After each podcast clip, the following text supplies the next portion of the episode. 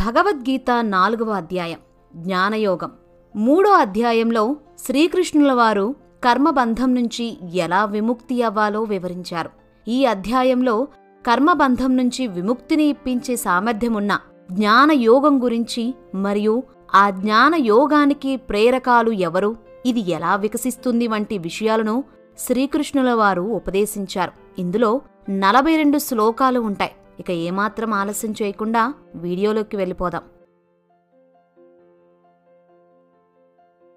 భగవద్గీతలోని ఈ జ్ఞానం కేవలం అర్జునుడు యుద్ధం చేయడానికి మోటివేట్ చేయడం కోసం ఇప్పటికిప్పుడు పుట్టించింది కాదు అని అర్జునుడికి తెలియజేయడానికి శ్రీకృష్ణ పరమాత్ముడు ఈ జ్ఞాన యోగాన్ని వివరిస్తున్నారు. శ్రీకృష్ణుల వారు ఈ సనాతనమైన యోగ శాస్త్రాన్ని మొదట సూర్య భగవానుడు అయిన వివస్వానుడికి అతను మనువుకి మనువు ఇక్ష్వాకునికి దీన్ని ఉపదేశించారు. ఓ అర్జున రాజర్షులు అందరూ ఈ విధంగా యోగ శాస్త్రాన్ని అర్థం చేసుకున్నారు కాని కాలగమనంలో ఈ జ్ఞానం క్షీణించిపోయింది. అందుకే అటువంటి ప్రాచీనమైన పరమ రహస్యాన్ని ఈరోజు నేను నీకు మళ్ళీ తెలియజేస్తున్నాను. ఎందుకంటే నీవు నా మిత్రుడివి భక్తుడివి మరియు జ్ఞానాన్ని అర్థం చేసుకోగల సమర్థుడివి కాబట్టి. ఈ మాటలు విన్నాక అర్జునుడికి ఒక సందేహం వచ్చింది. ఓ శ్రీకృష్ణ నీవు వివస్వనుడు తర్వాత ఎప్పటికో పుట్టావు కదా. మరి నీవు ఈ విద్యను అతనికి ప్రారంభంలోనే ఎలా ఉపదేశించావు?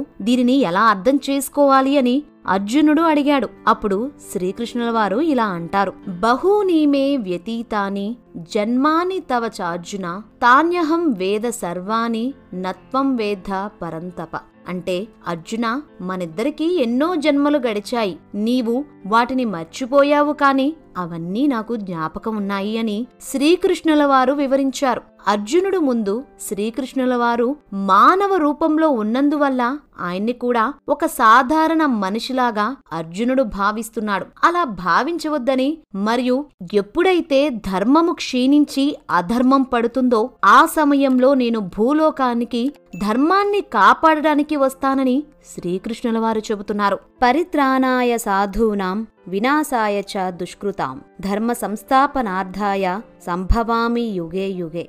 ఈ శ్లోకాన్ని మనందరం వినే ఉంటాం. దీని అర్థం ధర్మాత్ములను కాపాడడానికి దుష్టులను నిర్మూలించడానికి ధర్మ సూత్రాలు తిరిగి స్థాపించడానికి నేను ఈ లోకంలో ప్రతి యుగమునందు అవతరిస్తాను అని శ్రీకృష్ణుల వారు అర్జునుడికి చెబుతున్నారు. ఓ అర్జున నా యొక్క జన్మ మరియు కర్మల దివ్య స్వభావాన్ని ఎవరైతే అర్థం చేసుకుంటారో వారు తమ దేహం విడిచిపెట్టిన తర్వాత తిరిగి జన్మనెత్తి నా వద్దకే వస్తారు. రాగం ద్వేషం కామం క్రోధం వంటి గుణాలను వదిలిపెట్టి నాయందు దయముంచి నన్ను ఆశ్రయించిన ఎంతో మంది మోక్షాన్ని పొందారు. నాకు ఏ విధంగా మనుషులు శరణాగతి చేస్తారో నేను వారికి ఆ విధంగా ప్రతిస్పందిస్తాను. తెలిసినా తెలియకపోయినా అందరూ నా మార్గాన్ని అనుసరించాల్సిందే అని శ్రీకృష్ణ పరమాత్ముడు ఉపదేశించారు.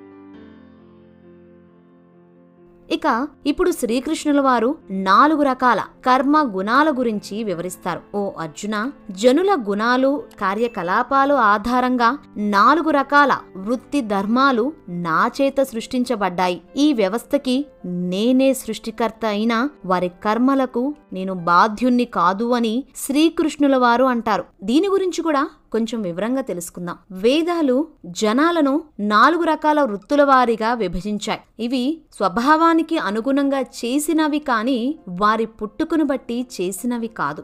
గుణాలు మూడు రకాలు. సత్వగుణం రజోగుణం తమోగుణం.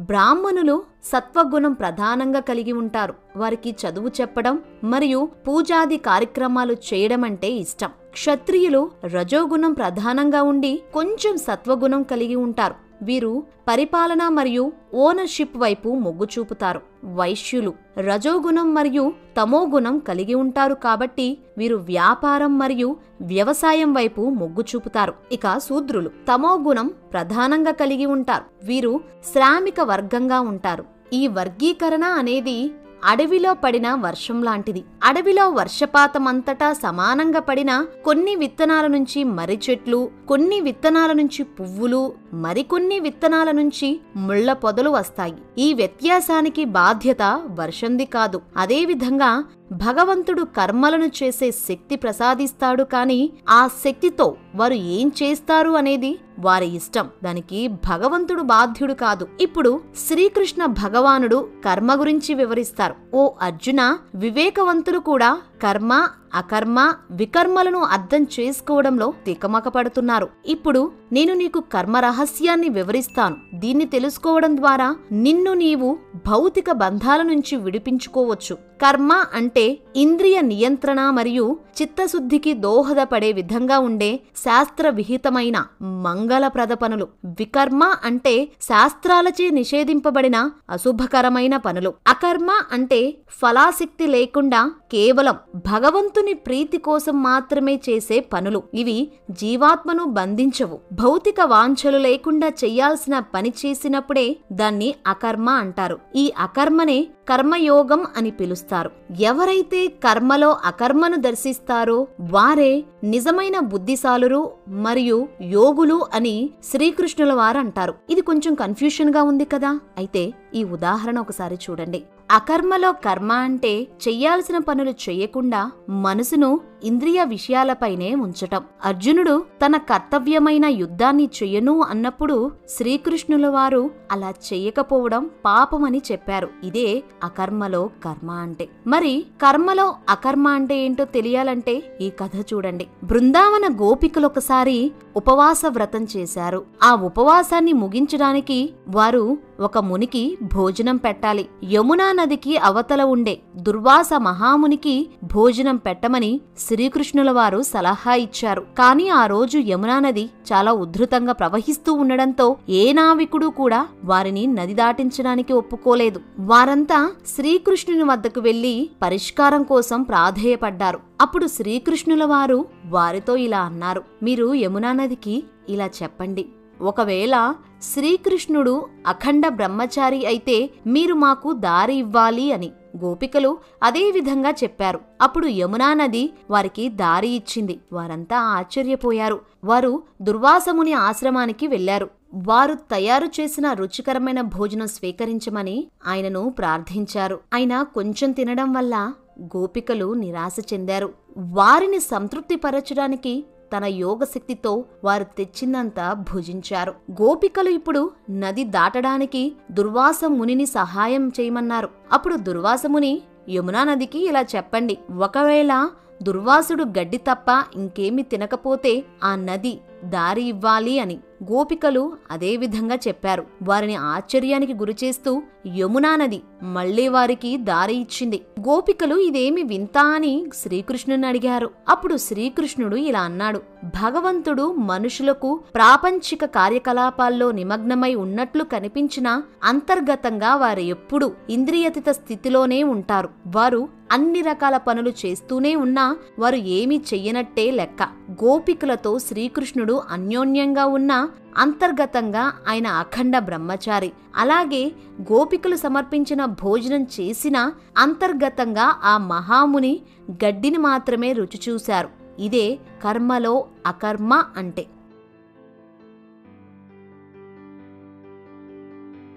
ఒక నాణానికి రెండు పక్కలు ఉన్నట్లు భగవంతుడు కూడా ఈ ప్రపంచాన్ని ద్వంద్వములతో సృష్టించాడు. పగలు రాత్రి తీపి చేదు వేడి చలి మొదలైనవి ఒకే గులాబీ మొక్కకు అందమైన పువ్వులు ఉంటాయి. వికృతమైన ముళ్ళులు ఉంటాయి. అదేవిధంగా జీవితంలో కూడా సుఖదుఖాలు గెలుపోటములు కీర్తి అపకీర్తులు ఉంటాయి. అన్నిటినీ సమదృష్టితో చూసిన వారే కర్మ బంధాల నుంచి బయటపడగలరు. భౌతిక విషయాలపై ఆసక్తి తగ్గించుకుని ఇది నాది అనే భావన లేకుండా మనసును ఇంద్రియాలను పూర్తిగా నియంత్రణలో ఉంచుకున్న వారు శరీరంతో ఎన్ని కర్మలు చేసినా వారికి ఏ పాపమూ అంటదు. ఉదాహరణకు చూసుకుంటే మీరు రోడ్డుపై జాగ్రత్తగా నెమ్మదిగానే వెళుతున్నారు అనుకుందాం. ఇంతలో ఒక మనిషి వచ్చి మీ వాహనం ముందు పడి చనిపోయాడు. అతన్ని చంపడానికి కానీ హాని చేయడానికి కానీ ఎలాంటి ఉద్దేశం లేదని నిరూపించినప్పుడు న్యాయస్థానం కూడా దాన్ని నేరంగా పరిగణించదు. మన మనసు యొక్క ఉద్దేశం అనేది ప్రధానం.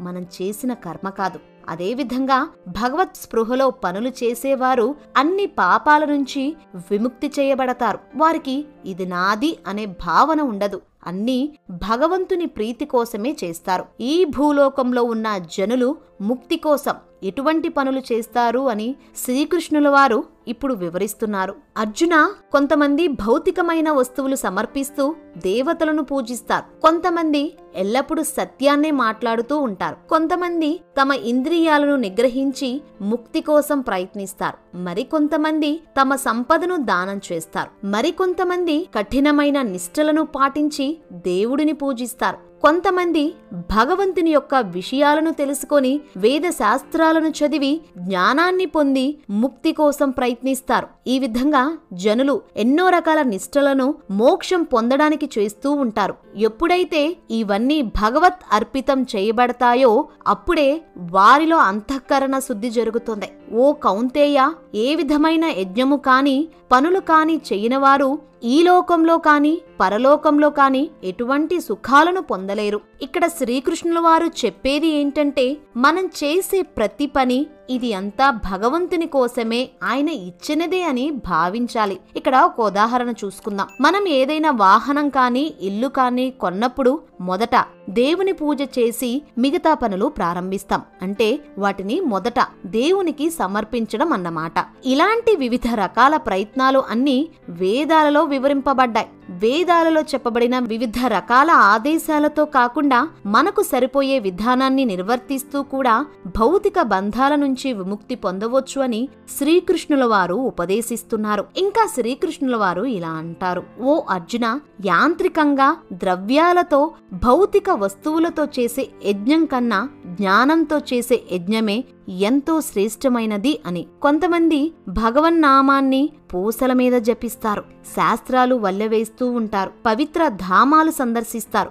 వీటి ద్వారా బంధాల నుంచి విముక్తి లభిస్తుందని ఆశతో ఇవన్నీ చేస్తూ ఉంటారు. ఇవేమీ చేయకపోయినా మనం చేసే ప్రతి పని మనసు భగవంతుని మీద లగ్నం చేసి పని చేసినా కూడా మోక్షాన్ని పొందవచ్చు. భగవంతునిపై మరియు ఆయనతో మనకు ఉన్న సంబంధంపై జ్ఞానాన్ని పెంచుకోవడం వల్ల మనలో భక్తి భావం పెరుగుతోంది. అటువంటి జ్ఞానంతో చేసే పనులు ఎంతో శ్రేష్టమైనవి అని శ్రీకృష్ణుల వారు ఇక్కడ వివరించారు.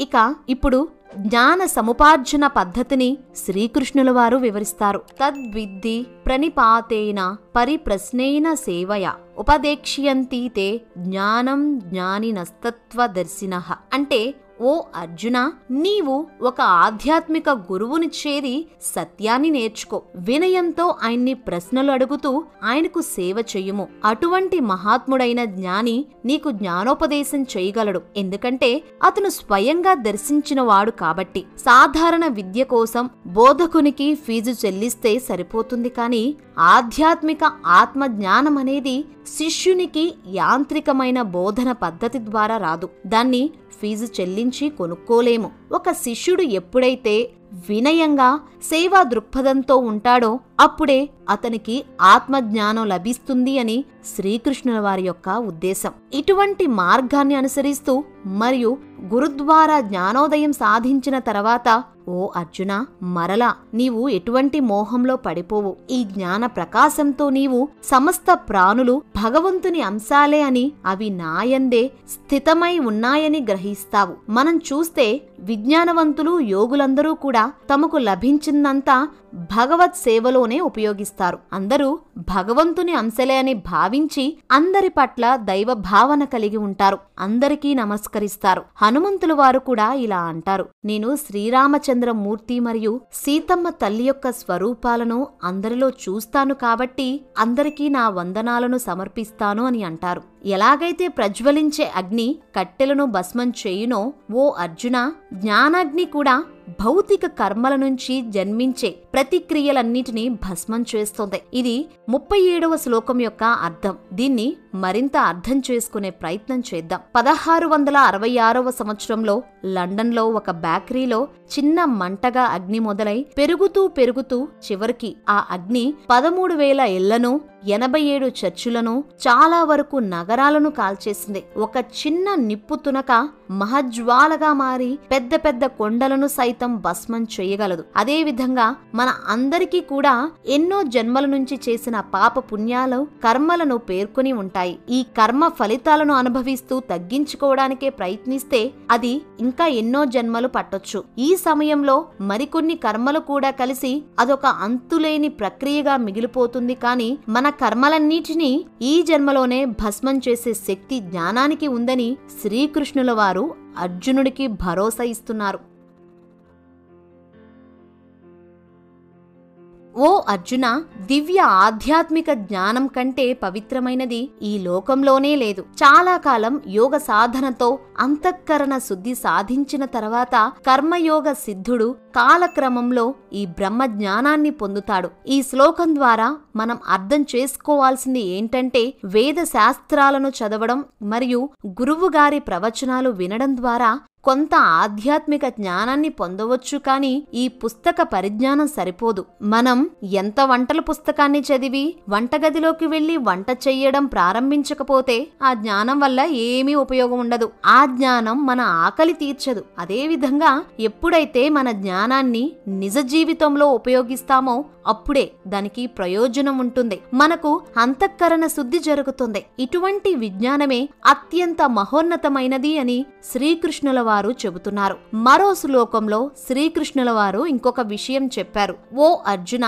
దృఢమైన విశ్వాసం శ్రద్ధ మరియు ఇంద్రియాలను నియంత్రించుకునే అభ్యాసం చేసిన వారు మాత్రమే దివ్య ఆత్మ ఆధ్యాత్మిక జ్ఞానాన్ని సముపార్జించుకుంటారు. జగద్గురు శంకరాచార్యులు ఈ శ్లోకానికి ఒక వ్యాఖ్యానం అందించారు. అదేంటంటే శ్రద్ధ తప్పుడు వ్యక్తి మీద పెడితే అది భయానక పరిణామాలను కలిగిస్తుంది. అదే శ్రద్ధ ఒక నిజమైన గురువు మీద పెడితే అది మనల్ని శాశ్వత సంక్షేమ దిశగా తీసుకువెళ్తుంది. అదే సమయంలో గుడ్డి విశ్వాసం మంచిది కాదు. ఏదో ఒక గురువు గారిని గుడ్డిగా నమ్మే ముందు మన బుద్ధిని ఉపయోగించి ఆ గురువు పరమ సత్యాన్ని తెలిసినవాడని ఆయన వేద ప్రమాణంగా ఉపదేశిస్తూ ఉన్నాడని నిర్ధారణ చేసుకోవాలి. ఆ తర్వాత ఆ గురువు మీద నమ్మకాన్ని పెంచుకోవాలి అని శంకరాచార్యుల వారు వివరించారు. జ్ఞానము విశ్వాసము రెండూ లేనివారు మరియు అనుమానపడే స్వభావం ఉన్నవారు త్వరగా పతనమైపోతారు. విశ్వాసము లేక సందేహించే వారికి ఈ లోకంలో కాక మరే లోకంలో కూడా సుఖం ఉండదు. ఇక్కడ శ్రీకృష్ణుల వారు ఏం చెబుతున్నారు అంటే శాస్త్ర పరిజ్ఞానం లేకపోయినా గురువుపై నమ్మకాన్ని పెట్టుకుంటే కొంతవరకైనా మీరు స్థానం పొందుతారు. అసలు జ్ఞానము లేకుండా గురువుపై విశ్వాసం లేకపోతే ఎవరూ మిమ్మల్ని బాగు చేయలేరు. ఈ లోకంలో జరిగే విషయాల్లో కొంతైన సందేహాలను పక్కన పెడితేనే మనం జీవితాన్ని సాగించగలం. ఇక్కడ ఒక ఉదాహరణ చూసుకుంటే మీరు ఒక ప్రదేశంలో నుంచి మరో ప్రదేశానికి వెళ్ళాలనుకుని ట్రైన్ ఎక్కారు అనుకుందాం. డ్రైవర్ పై నమ్మకం ఉండబట్టే మీరు ఆ ట్రైన్ ఎక్కగలిగారు. కానీ భయంతో అనుమానంతో ఉండి ఉంటే మీరు జీవితంలో ఎక్కడికి చేరుకోలేరు. అందుకే ఓ అర్జున యోగాగ్నిలో కర్మలను త్యజించి జ్ఞానంతో అన్ని సందేహాలను నివృత్తి చేయబడి ఆత్మజ్ఞానమందే స్థితులైన వారిని కర్మలు బంధించవు. కాబట్టి జ్ఞానమనే ఖడ్గంతో నీ హృదయంలో కలిగిన సందేహాలను ముక్కలు చేయము. కర్మయోగంలో స్థితుడువై లేచి నీ కర్తవ్య నిర్వహణ చేయము అని శ్రీకృష్ణుల వారు తెలిపారు.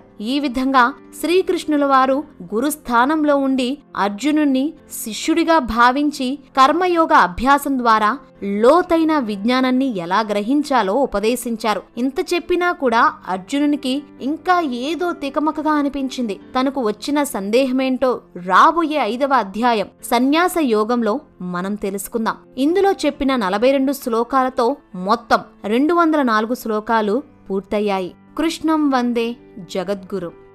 ఈ వీడియో మీకు నచ్చిందనే అనుకుంటున్నాం. నచ్చితే లైక్ చేయండి షేర్ చేయండి కామెంట్ చేయండి. ఇలాంటి మరిన్ని బుక్ సమరీస్ కోసం ఈ స్మార్ట్ ఇన్ఫోకి సబ్స్క్రైబ్ అవ్వండి. Thank you